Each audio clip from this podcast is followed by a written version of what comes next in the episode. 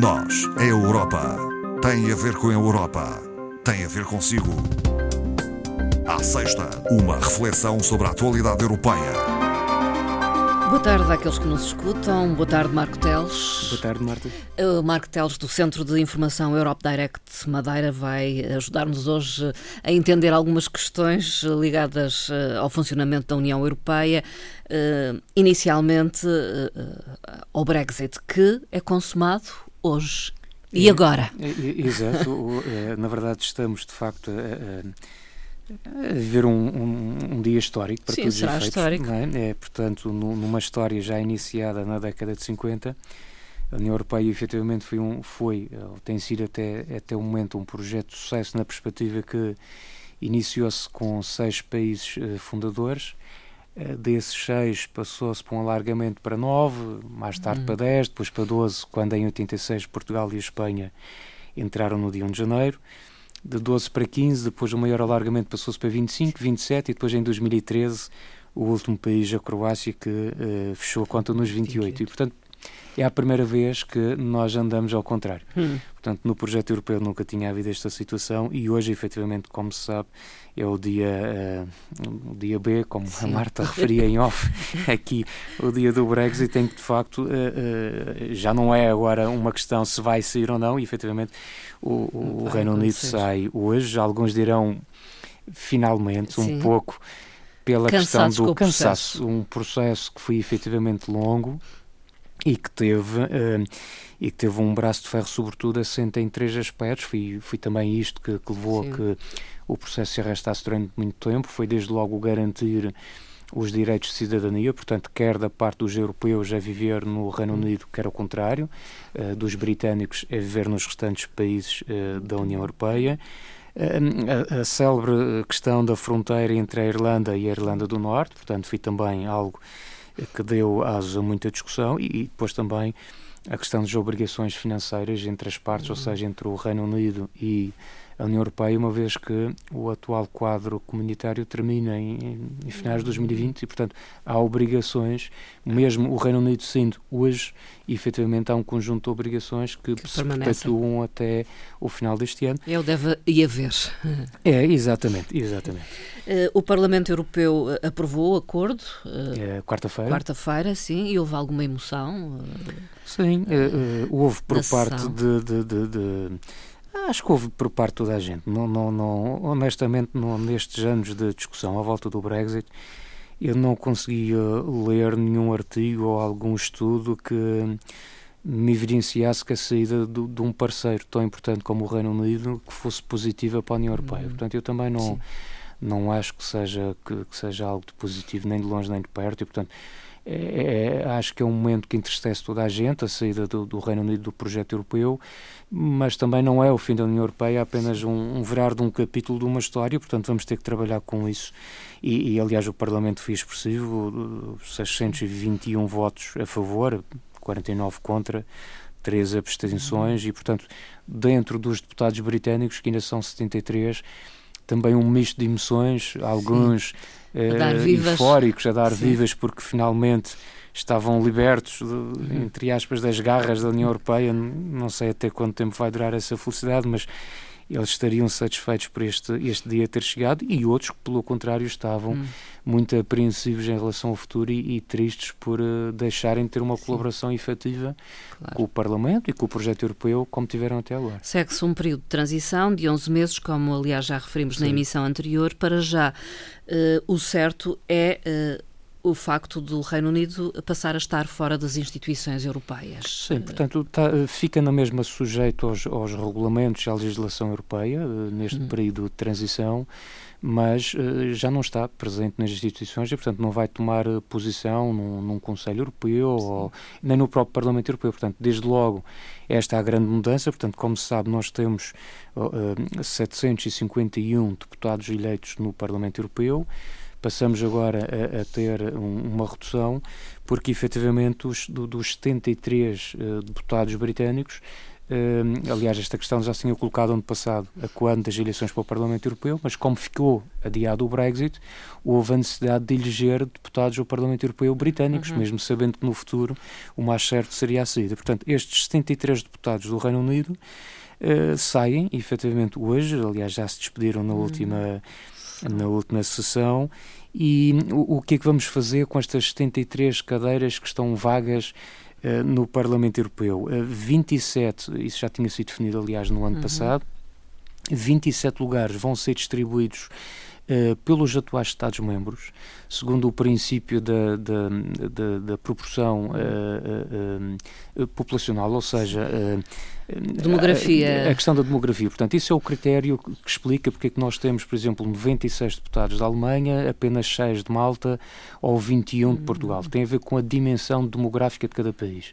E o que aconteceu é que nos últimos anos houve alguns países que foram crescendo em termos demográficos, no entanto mantinham a mesma representatividade. E, portanto, vamos aproveitar este momento de saída para repor uh, alguma correção em relação, e, portanto, há casos aqui, o, uh, que é o da o da França e o da Espanha, que vão ser os Estados-membros que, que, vão ganhar mais em termos Sim. de representação, com cinco deputados cada. Portanto, há depois um, alguns países que ganham dois, um, por exemplo, Portugal fica Portugal exatamente igual, e nenhum, nenhum, país perde, eh, Sim. nenhum país também eh, não é retirado a nenhum. Portanto, há apenas 27 que neste caso vão ser distribuídos. E ainda sobram 46, Sim. portanto, uh, no imediato vão ficar 46 cadeiras vazias a pensar uh, no alargamento. No alargamento. Portanto, há uhum. aqui países candidatos Na que, países. que podem vir a entrar no, no, no, futuro próximo e então esses lugares vão ficar uh, religiosamente guardados até à chegada de novos membros. Entretanto, o mundo está em alerta devido a um vírus, o coronavírus. Eh, aliás, a Organização Mundial de Saúde declarou emergência internacional de saúde pública uhum, e uh, foi acionado o mecanismo de proteção civil da União Europeia. Uh... Sim, esta notícia um, um bocadinho para relembrar que uh, vem na sequência deste, de, deste surto, deste novo vírus e que um, o Estado-membro, neste caso a França, fez este pedido de assistência, uh, ativando assim este, o chamado Mecanismo Europeu de Proteção Civil. E, portanto, Poderia significa... pensar-se que era só em situação de catástrofe exato, natural. Uh, exato. Normalmente este mecanismo, aliás, já foi ativado por diversas vezes na, na, na, Europa, associado quase sempre a catástrofes naturais. Mas esta Situações é uma emergência. de incêndios, não é? Cheias, Sim. tempestades, abalos sísmicos, enfim, são os cenários que normalmente nós associamos a esta ativação do mecanismo europeu, mas esta também é uma situação uh, delicada e, portanto, França ativou este mecanismo que vai permitir deslocar, ou, ou deslocou já uh, ontem, creio eu, uh, dois aviões, cuja, cujo, no fundo, o, o gasto o custo financeiro será desta operação será assumido por pela, por este mecanismo, ou seja, pela uhum. União Europeia, e que vai permitir, no fundo, trazer aos países de origem um, um conjunto de cidadãos europeus, franceses, alemães e creio também um grupo ainda significativo também de portugueses que estavam Uh, retidos uh, na China, nesta cidade, e, portanto, vão regressar ao país. Marco Teles, uh, vamos deixar aqui alguns dados sobre a utilização de energias renováveis na União Europeia, dados de 2018. São Sim. os últimos conhecidos. Sim, é uma estatística que sai do Eurostat e eu creio que a, a questão ligada às energias renováveis é sempre importante, uma vez que nós estamos com este desígnio assumido pela nova Comissão do Pacto Ecológico Europeu e esta grande ambição que é tornar a Europa até 2050 o primeiro continente eh, a atingir a neutralidade carbónica. Portanto, os dados de 2018 o que mostram é que eh, a, a cota de energia proveniente das, das, fontes renováveis no consumo final bruto de energia já atingiu os 18% ao nível da União Europeia. Portanto, é um valor que não é um, muito expressivo em relação Sim. ao ano passado. É um aumento de meio ponto. Uh, Passou-se de 17,5 para 18. Mas se nós, por exemplo, recuarmos um bocadinho mais para 2004, que foi o primeiro ano de que há registro uh, relacionado com este tipo de estatística, em 2004 esse consumo de energia com base nas renováveis era de apenas 8,5%. Portanto, nós já estamos nos 18%. Isto houve aqui um aumento considerável. E dizer também que Eh, portanto, a União Europeia, nesse aspecto, para 2020, está perto da, da meta que se propôs alcançar e que Portugal aparece em sexto nesta estatística, com uh, uma, um, uma, uma utilização das energias renováveis já a rondar os 30%. 30%. Portanto, o que é um aspecto, um indicador uh, bastante, bastante, positivo bom. neste esforço que também se, tem sido feito nos últimos anos de aproveitar cada vez mais as energias renováveis. E nós sabemos que o nosso país tem, nomeadamente sim, sim. o solar e pela sua localização geográfica, tem aqui um conjunto de benefícios que, que outros talvez não tenham. Outros não têm não é? Mas a verdade é que a Suécia comporta-se melhor que qualquer um dos outros Estados-membros. A Suécia, é? efetivamente, tem aqui um valor uh, já próximo do, do, do, dos 55%. É realmente uh, o país que uh, aparece como referência neste, neste, neste quadro. Logo a seguir a, a, Finlândia também, curiosamente estamos a falar de dois países nórdicos e este aspecto é curioso, nós uhum. pensarmos, por exemplo, em energia solar e associarmos isto a, a, países, países nórdicos. mas atenção, isto obviamente também está aqui a, a questão da, da, das eólicas, Sim, do, do, vento, do vento, da o, água. Da água, das marés, do das mar, marés. portanto, são as renováveis no seu, no seu global, no seu todo e, portanto, desse ponto de vista, é, é bom que também que estes resultados eh, vão aparecendo para se perceber o ponto da situação, porque eh, nós, por exemplo, este mês, fazendo aqui um, um, um parênteses, nós temos feito através do Europa Direct, quando vamos às escolas, fazemos questão de falar deste Pacto Ecológico Europeu e esta meta 2050. E isto é algo que nós todos temos que perceber que esta neutralidade carbónica, este desígnio da, da União Europeia, não se atinge apenas por decreto. Quer dizer, a uhum. Comissão pode ter esta vontade enorme uh, de sermos mais sustentáveis do ponto Sim. de vista ambiental, o Parlamento também, e tem, efetivamente tem. Mas isto não basta que haja intenções dos governos dos Estados-membros, isto tem que haver o maior desafio de todos, que é mudanças de mentalidades. Sim. Tem que, que, ter o envolvimento dos tem cidadãos. Tem que ter o envolvimento de todos os cidadãos e esta, eh, esta percepção que nós, quer queiramos, quer não, por imposição ou por livre iniciativa, nós vamos mesmo ter todos que mudar o nosso estilo de uhum. vida uh, nos próximos anos, porque é impossível nós mantermos o padrão de consumo e o estilo de vida que temos e respeitar estas, estas metas que queremos alcançar. Esta semana celebrou-se o Dia Europeu de Proteção de Dados. Uh, os eh, cidadãos da União Europeia sentem-se mais seguros? Sentem que os seus dados estão mais seguros? Uh, nem por isso. nem, por isso. Nem por isso. Uma das, esta é uma estatística engraçada que surge esta semana relacionada com os dois anos e meio que estamos já a celebrar o RGPD, o Regime Geral de Proteção de Dados. Sabemos que na Europa somos, de certa forma, um bocadinho também, estamos na linha da frente no que toca à questão da proteção de dados pessoais e, e, e o, o, inquérito, os resultados são, tem, tem muita coisa para falar, uhum. mas havia aqui três aspectos que me parecem, três questões que eram interessantes. Uma delas perguntava-se uh, se as pessoas sentiam que realmente estão uh, suficientemente protegidas contra os, os ataques uh, na, Sim, na internet.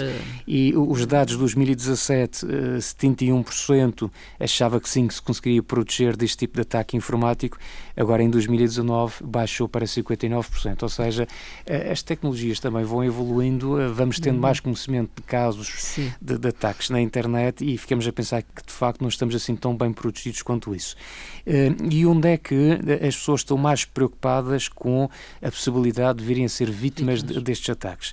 por exemplo, na utilização uh, dos, dos, cartões, cartões de, de, crédito ou cartões, uh, utilizações bancárias, movimentos bancários, isto foi referido por 67% dos inquiridos, na possibilidade também de serem contaminados por vírus ao, utilizar Sim. estas aplicações, ou utilizar determinados sites através do computador ou telemóvel, o que quer que seja, e também muito preocupados também na, na, casa dos 66% e depois também muito preocupados com o roubo de dados pessoais, Sim. isto também foi referido por 66% dos inquiridos. Portanto, ainda há muito receio, aliás, esse receio depois tem, uh, tem, o, uh, tem a sua consequência, que é quando nós analisamos, por exemplo, a questão das compras online, nós ainda andamos, em, em termos de compras online, em muitos Estados-membros, andamos com valores muitíssimo baixos face às tecnologias, às e facilidades é por desconfiança. E é também um pouco por isto aquele receio de não sabermos se estamos a entrar num site seguro, estarmos a dar os dados, estarmos a utilizar um cartão de crédito online, portanto, essa desconfiança leva a que se utilize mais este mecanismo que é, Sim